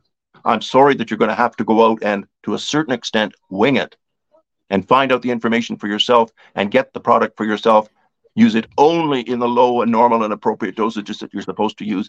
Get some real medical advice, direct medical advice. You can't take advice from me because I can't give a medical advice right now. But get the medical advice from someone as to an amount and circumstance to be helpful to you. Mm-hmm. It's tragic that the vaccine injured are trying to have to help themselves when society hamstrings the doctors and won't let the doctors. Do- I mean, we doctors learn as we treat. You've got to give us a chance to learn make some small mistakes and but in a general sense move in the right direction if you give us the right to practice with pills and medicines that are known to us and we do know and understand ivermectin we're able to use it to cure your child with scabies we'd be delighted to use it to cure your child or yourself with myelitis and partial paralysis because of vaccine injury isn't it tragic that we're being prevented thank you why is it that your colleagues who should know better can read the data and do the same research that you're doing? See if they appear to be too scared to do something or, or they just don't have the data. Why is there a large portion of your colleagues who are still pushing this and not making the, the, the kind of noise you are? Uh, doctors aren't saints. Doctors have mortgages to pay, and doctors, some of them are a little bit immoral. That's what I say to the people who don't join me in the real facts and in really helping the vaccine injured and in helping to prevent vaccine injury by avoiding all future mRNA slash DNA shots of all types. Exogenous mRNA and DNA does not belong in the human body for any reason.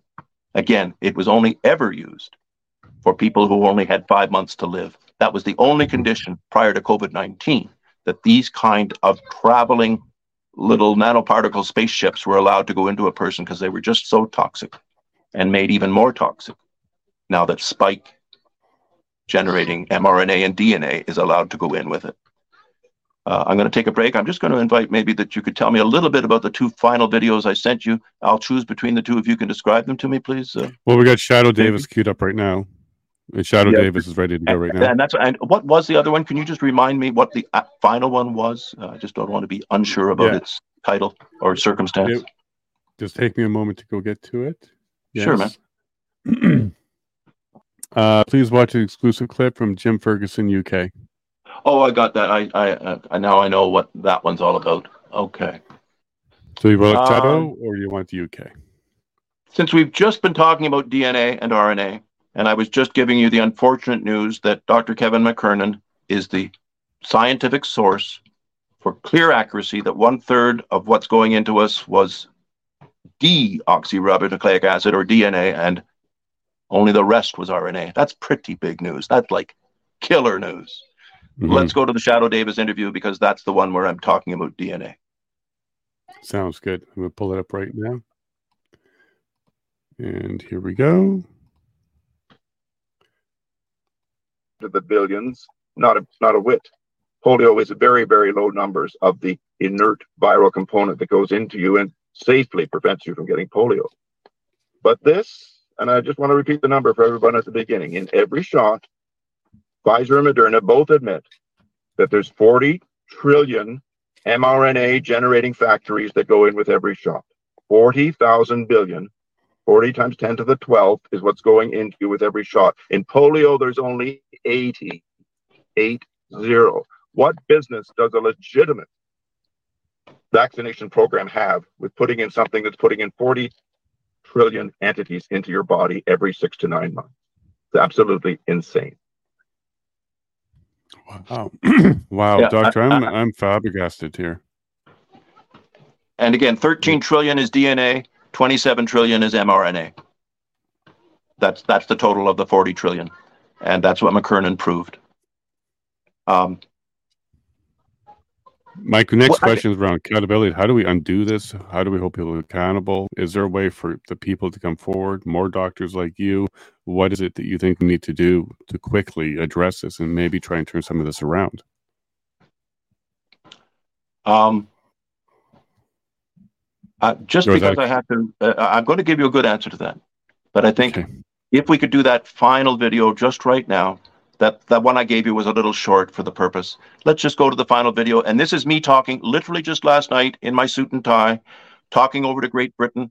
And it was published this this morning at 9 a.m. British time.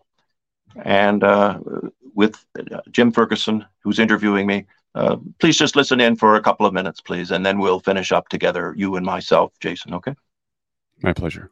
It was into the many, many millions. I mean, it, it was about half of that. It was, you know, about 23 and a half, 24 million. I mean, well, I have. I don't. Uh, we might be crossing the numbers here a little bit. Remember, we yeah. actually have to have a form of proven myocarditis before we talk about death rates. Okay, and just okay. because you've been vaccinated does not mean you're going to have vac- myocarditis. But sadly, if you do have it in even a mild form, you end up being in a tough situation. And, and we should not have been put in this tough situation by the government. If I could just mention a small thing that's really just scientific, it's got nothing to do with government choices and the like. It's just purely scientific. Why mm. is it that your heart is being attacked? Like, what's actually attacking your heart? What does this mean, this myocarditis? And I can explain it very simply the spike protein, and you do get 40 trillion spikes. You get 40 trillion spikes put into you in every shot. So there's enough to go into every cell of your body. But if any of those 40 trillion spikes are being factorized or made in your myocardial cells, if your heart cells have received, say, 10,000 of these spike factories into them. Then you've got 10,000 heart cells that are waving a flag to your, your own healthy immune system. And they're saying to your own healthy immune system, hey, I'm not your heart. Uh, it's, it's not the heart you were used to. It's got these strange foreign alien type spikes on them uh, you'd better come and take it out because it's like having a heart transplant put into you, but there's nothing to protect you from your immune system because your body is falsely believing that your heart is no longer your heart because it's been hijacked by the presence of spike in your heart cells. It's off after it in a rather crazy, tough way, kills thousands and thousands of your health, heart cells because it thinks it's trying to hurt a heart that is not your own. And that that's why there's sudden deaths. That's why there's slow deaths. I believe there's a slight stop in our talk just at the yeah, moment. Yeah, I just, Perhaps just noticed that. Oh, I think we're back to normal. And as yeah. I say, that's what hurts your heart is that your own body, your own healthy immune system is going against a spike that's been inappropriately put there. And I mean, some of that. Wow. Thank you for sharing that with the world for starters. I just want to say something to you quickly here, Doctor. Thank sure. you. God bless you. What you're doing here is amazing. And I'm sorry that not enough people are listening right now. This is blowing my mind that we have the expert who knows what they're talking about here being ignored. Uh, so thank you for for continuing this fight because you have to do a fight here uh, just to get this information out. So I appreciate that. I just wanted you to know that well, whatever hundreds are out there or 70s are out there, I know it'll be replayed in other circumstances. And, and in one fashion or another, I'll be on, for example, with Mr. Jim Ferguson out of the United Kingdom uh, as soon as another week from now. And you just have to keep doing what you're doing. Uh, that picture that I just described, I, I, I'm very comfortable with that picture. I know a, a um, pathologist uh, with extensive experience both in Germany and Canada, Michael Palmer, and he's worked with Arne Burkhardt out of Europe and he's also worked with uh, Dr. Bhakdi, Dr. Zaki Bhakdi. Mm. Dr. Bhakdi, Dr. Palmer, Dr. Burkhardt. These are three giants of pathology. And these giants of pathology showed me the slides that made me know what a big deal this was. Their slides, when they looked at the unexplained dropping deaths of people and the family had a suspicion that might be due to spike, didn't really know, but it was a strange death, and they, they want a real pathologist to, to look at it. And when they sliced the tissue of the dead and deceased family member, and they looked under the microscope, they would see in the heart cells of myocarditis white cells, and they have a blue center. Loads of these little white cells with blue centers in thousands and thousands of numbers attacking each and every heart cell and turning the heart cell into an attacked heart cell. And also it shows staining. It showed that the heart cell, the ones that the cells that were attracting the white cells from the human body to attack it massively were the ones that stained brown. And it was a special brown stain that was developed by Dr. Burkhardt to literally only show spike that came from the vax. Spike that came from the, the natural germ stains differently and it doesn't have this mm-hmm. brown stain. But the staining of the, the vax spike has a certain look. And so the two things together attack by the human white cells against the non human spike that was sitting in the heart cells. And that's why I'm able to give the metaphor of the heart cell waving a flag. Hey, I'm not really yours. Do me, do what you want. And, and therefore, what you have existing in you and that terrible crushing chest pain that happens to the 22 year old who then drops dead, that's from as if they'd had a transplanted heart done three months ago, but the doctor forgot to give the prevention against immune attack by your own body. They put the heart transplant in, and the body is going to naturally attack the hell out of it and kill it. No patient survives a heart transplant if they don't have their entire immune system blocked down by medical measures because the body is just sitting there waiting for an event like this for their heart to not seem or not be their own heart. And when it does mm-hmm. perceive that, it's slow or quick myocarditic change, attack, and death. And that's why we now have a number that should be one in a million historically. And it's now 30,000 per million. 30,000 per million. Proven myocarditic Basel study published in July of this year. They actually had the data in January of 2022. And they were so scared and embarrassed to give this data that they didn't get it out then, but one mechanism or another m- made it become public. And so now it's public knowledge. We've made ourselves between 30,000 and 100,000 more likely to die of myocarditis than we should be. That's a sick number. And the people who've authorized this should be more than put in jail. Yeah, we'll leave it at that because I, I, think we can come up with a lot of things to give them more than jail. Uh, but we'll leave it at that on that one. Um, blood transfusions. Uh, can you, if you get a blood transfusion from somebody who has a vax and you're non-vax, is going to cause problems? And uh, if so, why are they not allowing us to select a non-vax blood supply? Well, everybody likes their jobs to be easy, right? The teachers wanted their job to be easy, and it was going to be easier to sit at home and and say that they were afraid of what kids could give them because teachers don't know shit about science, except you know ninety percent of them don't know, and right. and so they were simply wrong on the science and thought that they were at some risk by the children coming to them, but they didn't realize what Sweden realized that the children coming around the teachers would actually be good for the teachers' health and good for the children's health both, and everybody would benefit from the the natural ebb and flow of of children being able to be in society and stop the uh, virus at that level. That's right. That's right. Just just through normal through normality, and natural immunity would be allowed to occur in both the teachers and the children. The frightening thing is that when people got the real virus, and let's say they were better, they were fully recovered from the real virus.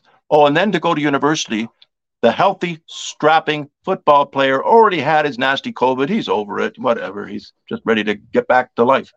He can't go and play football at his school unless he gets double or triple vaxxed.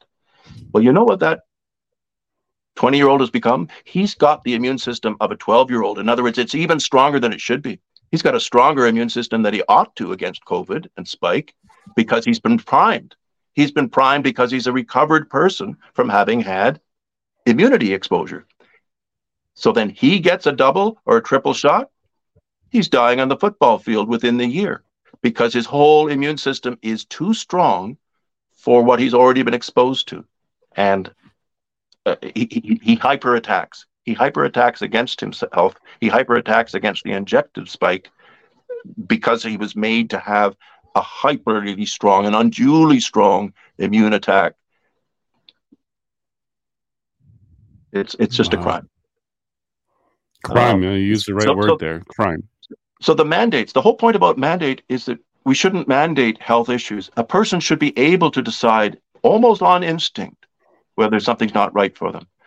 If on instinct you see that the surgeon is not looking too coherent, who's hovering over your bed and offering to do your surgery, if on instinct you just say, No, I'm not agreeing to the surgery, I'll, I'll wait for the new surgeon tomorrow.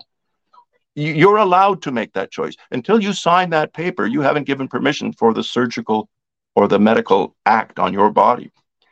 And for us to have been, yeah, we oh we got people to sign all right, but we got them to sign without due information. We got them to sign without knowing that all the animals that were given lipid nanoparticles in the 20 years of research always died just from the lipid nanoparticles, which are the carriers of the mRNA. Were we informed of that as we let them put 40 trillion into our arms? No, we were uninformed. We were not allowed to have informed consent. And we were also not allowed to give, because we're uninformed, we were not allowed to refuse. We were coerced. You would refuse and don't pay your mortgage. You refuse and lose your job. You talk to people about that there's more safety in refusing. And essentially, that's the only bad thing I'm doing. I'm talking to say the reality that it's, there's a huge information which shows you're more safe by refusing this shot. That is a crime according to my college and so they take away my livelihood. So talk about coercion. Each and every one of us has been coerced in one way or another and and had a suffering because of that coercion. And you've seen it with many of your other guests on your show and i applaud you for the work you're doing jason. You're you're you're help you're making it all out there and it's a privilege to be with you here today. Thank you brother Oh my goodness! Thank you so much for that. You actually touched me deep on that one. Um, my concern here, doctor, is I didn't do the vax. My family didn't do the vax, but at some point I might need a kidney. At some point I might be in a car accident and need some blood. At some point I might just need to go in and get some sort of something to do with my body. Maybe I need to do a checkup. Maybe I need to find out what's going on. Maybe my instincts are telling me to go see a doctor, but they won't see me, or or they'll give me a kidney that came from a person vaccinated. Are these true concerns that I should be having, or or do we know yet what would happen with a transplanted from a vax to non-vax or blood transfusion? Do we not know yet, or do we have some information on that? Well, the the information is early and not particularly clear. So I'll, but I will say this: I think the least injurious way of having this into you is by inhaling it, by having the infection, and by then just perhaps quickly dealing with it with the aid of some nutraceuticals, getting over it. That's the least troublesome way to get spike. The second least troublesome way would be to have a blood product or a tissue product from another person put into you. That's actually the second least, close to the lowest form of it being a problem. It's a problem, but it's significantly lower than the worst way of getting it into. The worst is the jab. The worst in terms of numbers and repetition and likelihood of repeating, in my opinion, is the jab itself and repeated jabs themselves. So, you know, I'll I'll take a kidney transplant if I need it uh, five years from now, if if it's being offered to me at the concentration camp that they put me into, uh, you know, I'll take it. I guess so. I guess so. And, and, what can we do maybe on a regulation level? I'm running for office. hopefully, one day I, I, win a seat. So, what could le- lawmakers and legislation do? Could we maybe update the Human Rights Code and, and put medical status in there so that it's not a non issue? have you thought about maybe some le- uh, legislation that we might be able to implement that could assist people in the future? Hmm. Well, only the, the basic concept that you know national and local choices are always more likely to be efficient rather than international. Uh, I think people in Serbia can figure out their healthcare. I think people in Nigeria have brilliant, smart people.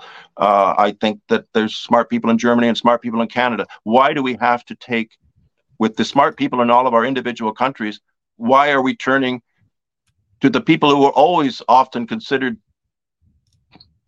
well, I wouldn't call them the wastelings of the medical society, but you know, epidemiologists and World Health people. I mean, you know, did, did we as doctors really, many of us, want to be that? We were in there wanting to, you know, cut out an organ or, or help something with an orthopedic problem or, or, or do a medical thing or, or give someone actual treatment.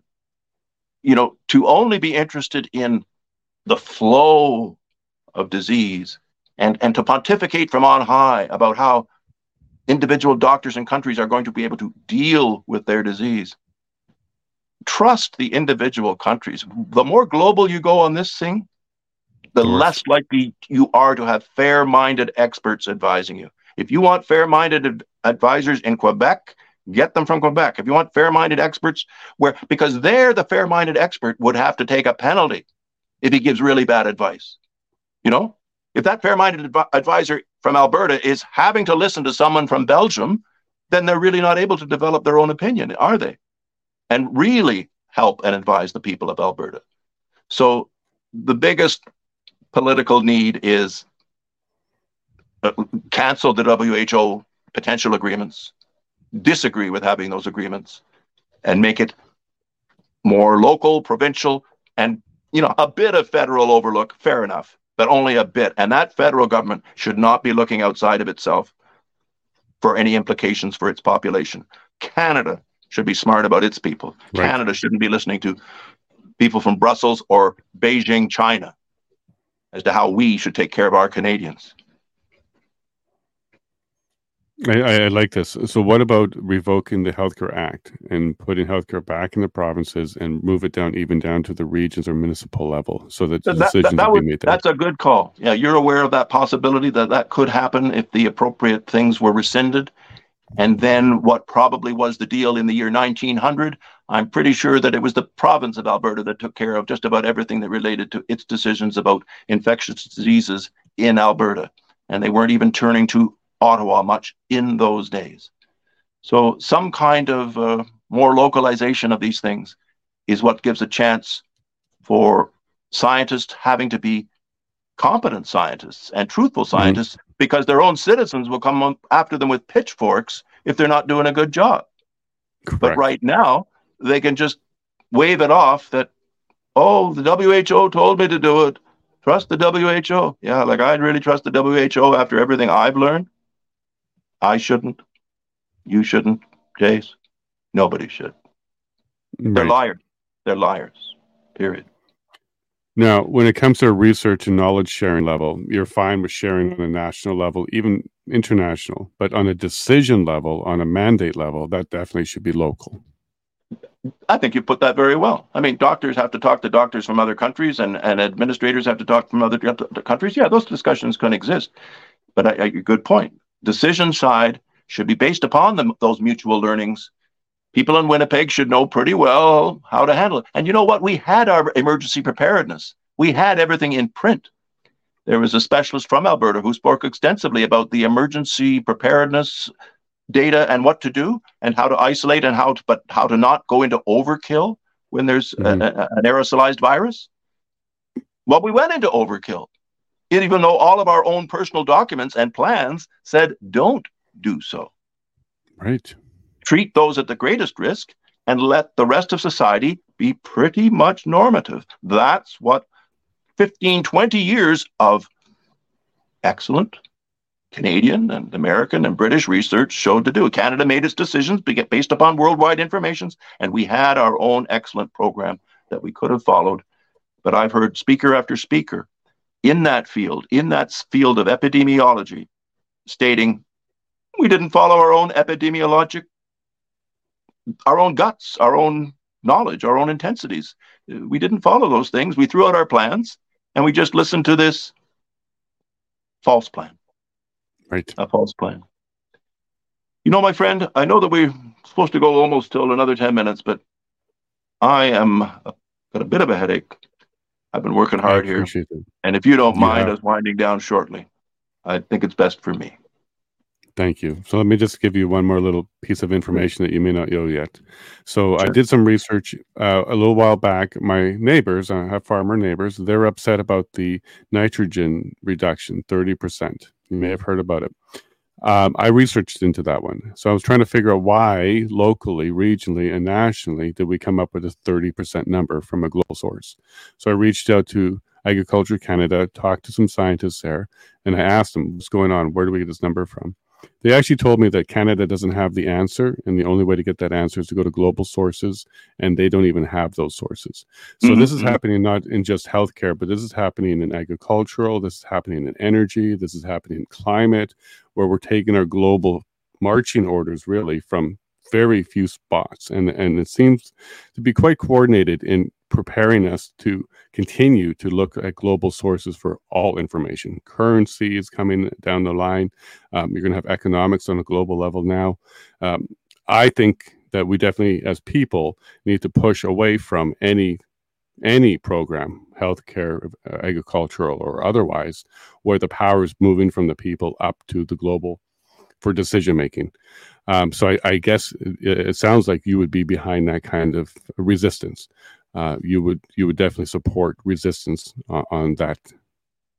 Well, I, well, I can see what a mess it is that we haven't done that. I can see that a centralized decision making made it very very easy for something that has almost you know Department of Defense written all over it in terms of who wrote the rules for this. Mm-hmm. Uh, and that's just not the way it should be. And that that kind of hidden control can happen when individual states and provinces don't stand their ground and don't stand their ground on behalf of their citizens. We're, I'm standing my ground right now to the extent that I can. There are many right. other scientifically astute people that help me state what I'm stating. Let's start listening right. to those terribly astute people. Dr. Paul Alexander out of the United States, Canada, dual citizen. He is the brightest, most clear headed person on this topic from the word go. And uh, the fact that he was shunted to the side and Fauci and Birx and these other morons were allowed to hold sway in the US, which essentially made they held sway everywhere. And they haven't gotten down on their knees enough to apologize yet. But please do, because you people have harmed us and we, we're, we're sick of it.